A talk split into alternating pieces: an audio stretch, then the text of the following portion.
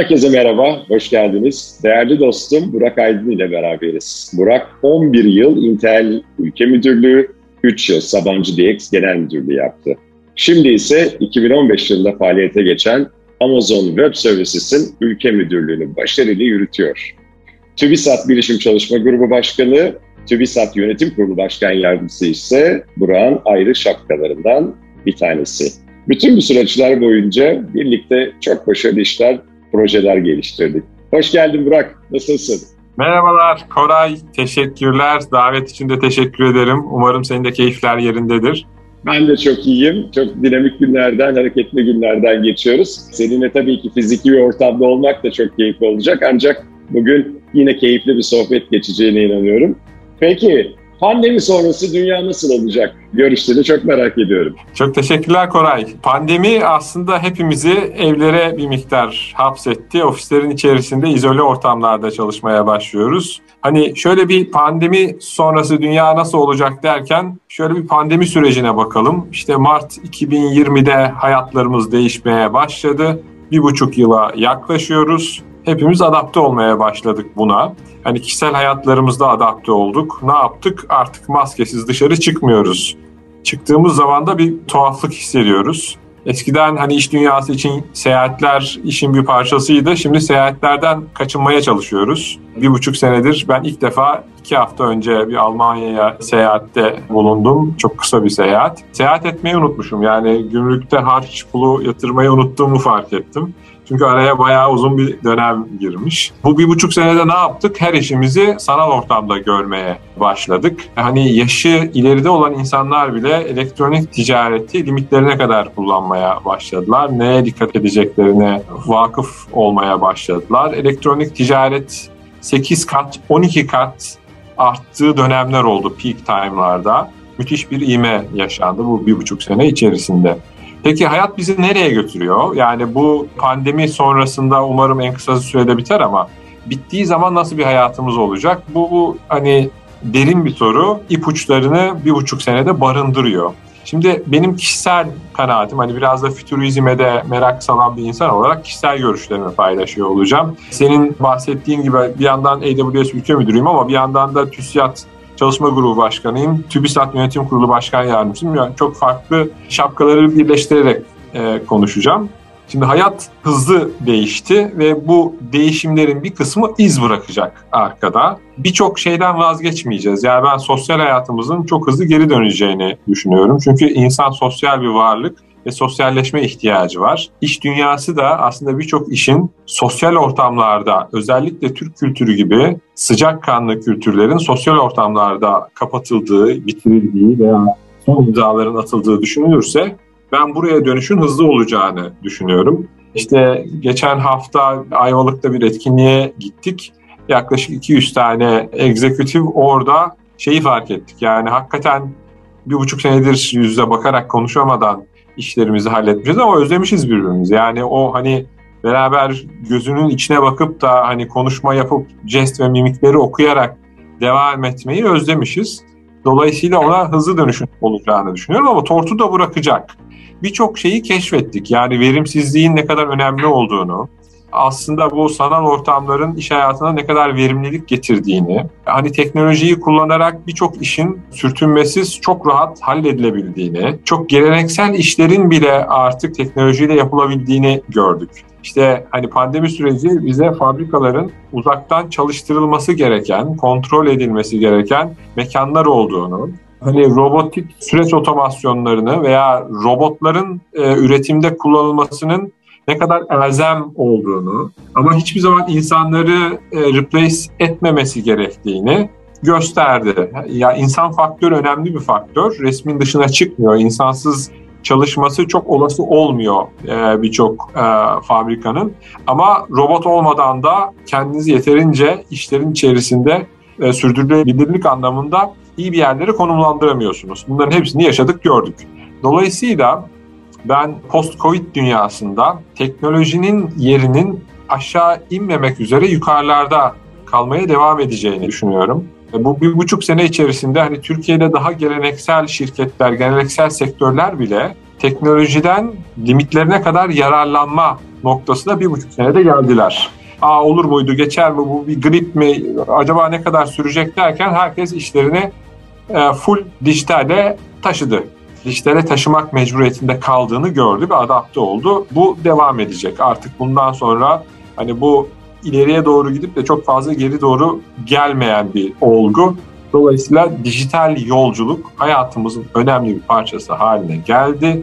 Birçok sektör bunun nimetlerini, ne kadar değer kattığını anladı. Bundan sonra geriye dönüş yok. Çok daha teknoloji yoğun bir dünyaya e, devam edeceğiz biz.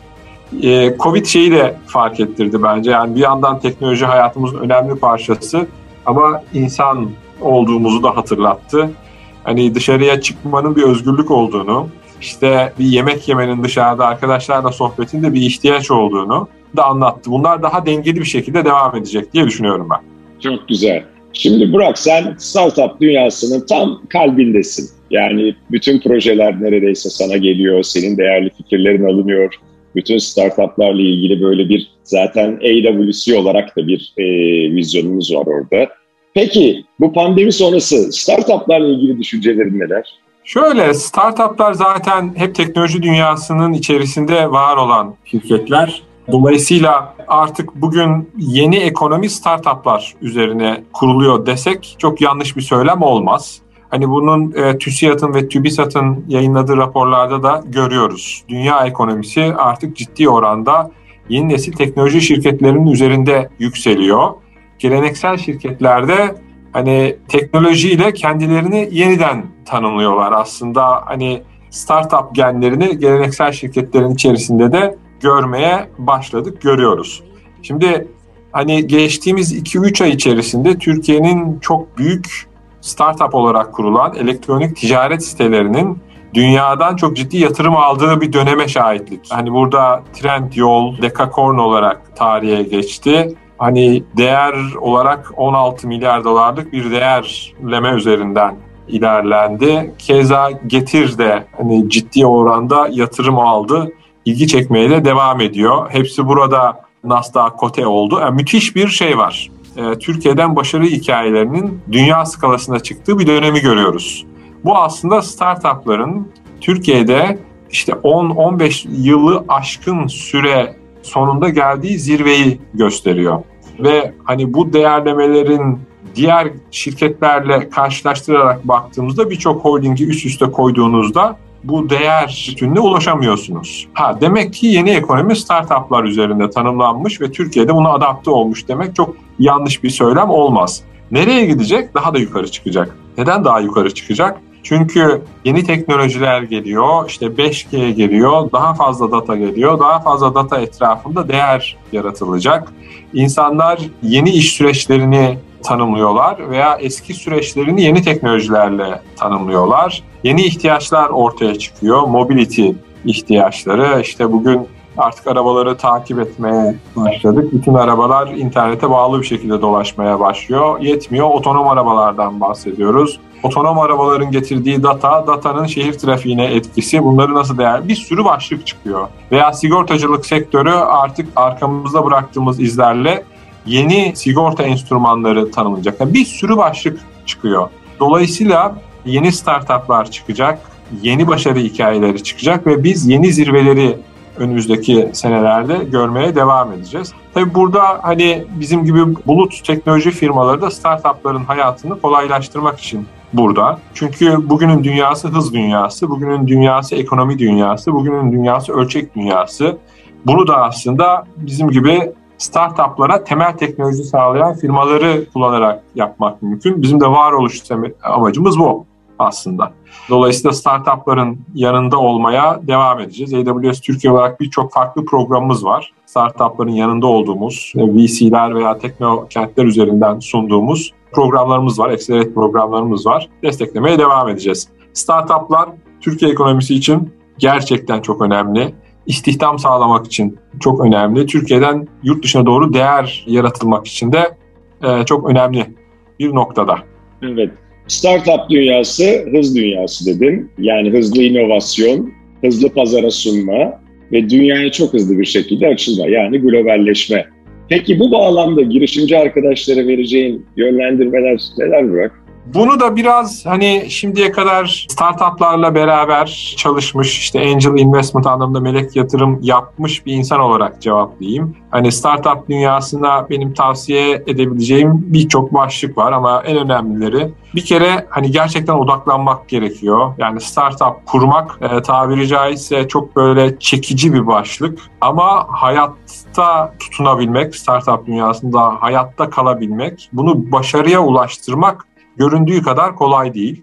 Burada çok başarı hikayeleri var ve bunlar çok güzel. Biraz önce bahsettiğimiz gibi yani Yemek Sepeti çıktı, Getir çıktı, Peak çıktı, Trendyol çıktı. Hepsi, bunların hepsi çok güzel. Hepsi odaklanarak, işlerini yedi yirmi dört çalışarak bir yere getiren startuplar. Insider da keza öyle. Hani kurucuların çevresine aynı vizyona inanan genç çalışanları toplayarak bir yere doğru hareket ettikleri ve başarıya ulaştıkları, dedikasyonlarla, çok iyi çalışarak, teknolojiyi çok iyi kullanarak, müşteriyi çok iyi anlayarak, devamlı iyileştirerek yaptıkları bir yolculuk. Ama bunun bir de ters tarafı var. Yani sessiz sedasız batan startuplar da var. Onların da neyi yanlış yaptığını da iyi anlamak lazım. Sadece başarı örneklerine bakıp da "Aa, evet çok güzel, bunları doğru yapmak yetiyor" değil. Bir de yanlışlardan ders çıkartmak lazım. Yanlışlar nedir? Bir kere müşteriyi anlayamamak, kendi ürününe aşık olmak ve saplanıp kalmak, doğru takımı oluşturamamak, doğru değer zincirini oluşturamamak, yeterince odaklanamamak gibi başlıklar da aslında hani başarısızlık hikayelerinin veya çöküş hikayelerinin altındaki temel beş tane ana başlık olarak gözümüze çarpıyor. Bunlar çok değerli bilgiler, çok değerli yönlendirmeler. Peki yirmi yıldır tanıdığım Burak, yapay zeka ve makine öğrenmesi, yani veriyi çok öncelikli tutar. Ve beş G de geliyor. Teknolojinin de mutlaka değer yaratmasına da inanır benim dostum. Peki bunları da düşününce hem bunları konuşalım hem de sürdürülebilirlikle ilgili çalışmalarından da bahsetmeni isteyeceğim. Çok güzel bir soru sevgili Koray. Şimdi teknoloji, teknoloji için var olmamalı. Yani teknoloji insan için var, iş dünyası için var, değer yaratmak için var. Edebiyat da edebiyat için değil, İnsan için olmalı. Sanat da sanat için değil, sanat da insan için olmalı felsefesinden ben hareket ediyorum. Yani mutlaka teknolojiyi insanlığın faydası için kullanıyor olmamız lazım. Hani ben birçok konuşmada analoji olarak hani elma bıçak ilişkisi, yani teknoloji bıçak gibi, insanlara zarar vermek için de kullanabilirsiniz. Elmayı kesip yiyip tad almak, keyif almak için de kullanabilirsiniz. Teknolojiyi de öyle. İnsanlara zarar vermek, kişisel bilgilerini çalmak için de kullanabilirsiniz. Veya insanların hayatını çok daha keyifli hale getirmek, onları eğlendirmek, düşündürtmek, öğretmek gibi faydalar için de kullanabilirsiniz. Biz hep böyle tabii doğal olarak insan faydası için teknolojiyi konumlandırmaya çalışıyoruz. Bunun için işte TÜSİAD'da çok farklı projeler üretiyoruz. İşim Gücüm Geleceğim projesini inşa ettik. TÜBİSAD'da çok farklı inisiyatiflere imza atıyoruz. Amacımız Türkiye'de teknoloji ekosisteminin, bilişim ekosisteminin serpilmesi. Bunun niçin önemli? Bu Türkiye'deki insanların iş bulması için önemli. Türkiye'deki insanların eşit eğitim seviyesine ulaşması, bilgi seviyesine ulaşması için önemli. Bu niçin önemli? Türkiye ekonomisinin derinleşmesi ve yaygınlaşması için önemli. Bunların hepsi niçin önemli? Hem bireysel sürdürülebilirlik hem de ülke ekonomisinin sürdürülebilirliği için önemli. Bireysel sürdürülebilirlikten şunu kastediyorum. Artık bugün öyle bir çağa geldik ki yeni doğan insanların üç işte aynı zamanda çalışacağı, çok daha freelance modda çalışacağı, daha keyif alarak çalışacağı, sadece bir meslek değil birkaç meslek öğreneceği, işte learn, unlearn, relearn dedikleri hani İngilizlerin, Amerikalıların öğren, unut, yeniden öğren felsefesine yaklaşılan bir döneme giriyoruz. Çok yeni yetkinlikleri kazanmak mecburiyetindeyiz. Bu bireysel sürdürülebilirlik için önemli. Yani biz artık eskisi gibi ya benim bir tane mesleğim var, o mesleği de üniversitede nasıl öğrendiysem öyle uygularım, hayatımın sonuna kadar mutlu mesut yaşarım dönemi geride kaldı. Bir mesleğim var, o meslek her gün kendini yeniden tanımlıyor teknolojiyle. Ben teknolojiyi kullanarak kendimi nasıl güncelleyebilirim, güncel tutabilirim? Böylelikle ben nasıl yeni iş alanlarında çalışırım veya yaptığım işte kendimi faydalı kılabilirim döneminden geçiyoruz. Bu önemli, bu çok ciddi bir başlık. Dolayısıyla hani teknoloji hayatımıza sürdürülebilirlik anlamında çok önemli bir başlık açtı. Ben hani kariyerimde yirminci seneyi geride bıraktım. Şu anda yapay zeka algoritmalarını en azından benim de konuşulduğunda anlayabileyim diye Python öğreniyorum. İşte aa demek ki Python böyle bir programlama dili, böyle yapılar oluşturulabiliyormuş. Veya yapay zeka algoritmaları deyince işte neural networks ne yapıyor? Convolutional Neural Networks ne yapıyor? İşte e, Machine Learning ne yapıyor gibi farklı farklı algoritmaları anlamak için vakit harcıyorum. Çünkü benim sürdürülebilirliğim de bu teknolojik başlıklardan geçiyor. Şimdi bunu bireyden çıkartıp şirketlere odaklayalım. Şirketlerin de devamlı kendilerini yeniden tanımlamaları, yeniden öğrenmeleri gerekiyor ki sürdürülebilir olsunlar. Teknoloji hızlı değiştiği için yaptığımız iş de değişmek mecburiyetinde, teknolojiyle yeniden tanımlamamız lazım. Şunu deme lüksümüz yok. Ya ben çok güzel, çok karlı bir alan buldum. Tamam, böyle yirmi sene değişmeden gideceğim. Ben buradan para kazanacağım. Hayır, yok, bitti bu. Yani bir sene içerisinde çok farklı bir rakip çıkabilir. Teknolojiyi çok daha iyi kullanıyor olabilir ve bizim önümüze geçebilir. Biz kendimizi yeniden tanımlamamız lazım. Biz yaptığımız işte müşterinin ayak izlerini çok iyi koklamamız lazım. Çünkü bir mutsuz müşteri, bir milyon mutsuz müşteri anlamına gelebilir network efektten dolayı. Dolayısıyla hep sürdürülebilirlik anlamında da teknolojiyle şirketler kendilerini yeniden tanımlamalılar. E, ülkeler de öyle. Yani bugün sürdürülebilir başlığı altında bütün holdingler, şirketler önemli inisiyatiflere imza atıyorlar. İşte karbon salınımından enerji tüketimine kadar farklı başlıkları tanımlıyorlar ve bu başlıkların şirketler için, ülke için anlamlarını paylaşıyorlar. Bunların da hepsinin aslında yine ortak dokunduğu nokta teknoloji.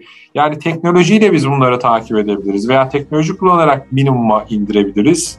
Eğer bunlara dikkat etmezsek maalesef şirketlerin de sürdürülebilirlik patikasında ilerlemesi veya ülkelerin de bu patikada ilerlemesi çok zor. İşte hani doğal felaketler yaşadığımız bir sene oldu iki bin yirmi bir. Orman yangınları, yeşilin tükendiği, dünya ikliminin değiştiği, dünya sıcaklığının değiştiği bir yıl oldu ve önümüzde bu anlamda hani küresel olarak da çok ciddi problemlerle karşılaşabileceğimizi bize söylüyor. Bu anlamda mutlaka sürdürülebilirlik başlığına teknolojiyle atak etmemiz lazım. Mutlaka iklimi, iklim değişikliğini öncelik e, haline alması lazım bütün ülkelerin. Çünkü başka dünya yok. Evet, bir arayış içerisindeyiz. Hani Mars'a uzay mekikleri gönderiliyor ama henüz daha farklı bir dünya bulamadık. Bu dünyaya sahip çıkmamız lazım deyip özetlemiş olduk. Kesinlikle sana katılıyorum. Hem girişimcilere hem de iş dünyası liderlerine çok faydalı, çok değerli bilgiler verdin. Çok keyifli bir sohbet oldu Burak. Teşekkür ediyorum. Eklemek istediğim şeyler varsa tabii seni dinleyelim. Ben çok teşekkür ederim. Çok keyifli bir sohbet oldu sevgili Koray, her zamanki gibi. Haberleşmek üzere. Hoşça kal. Teşekkürler. Görüşmek üzere. Hoşça kal. Podcast din-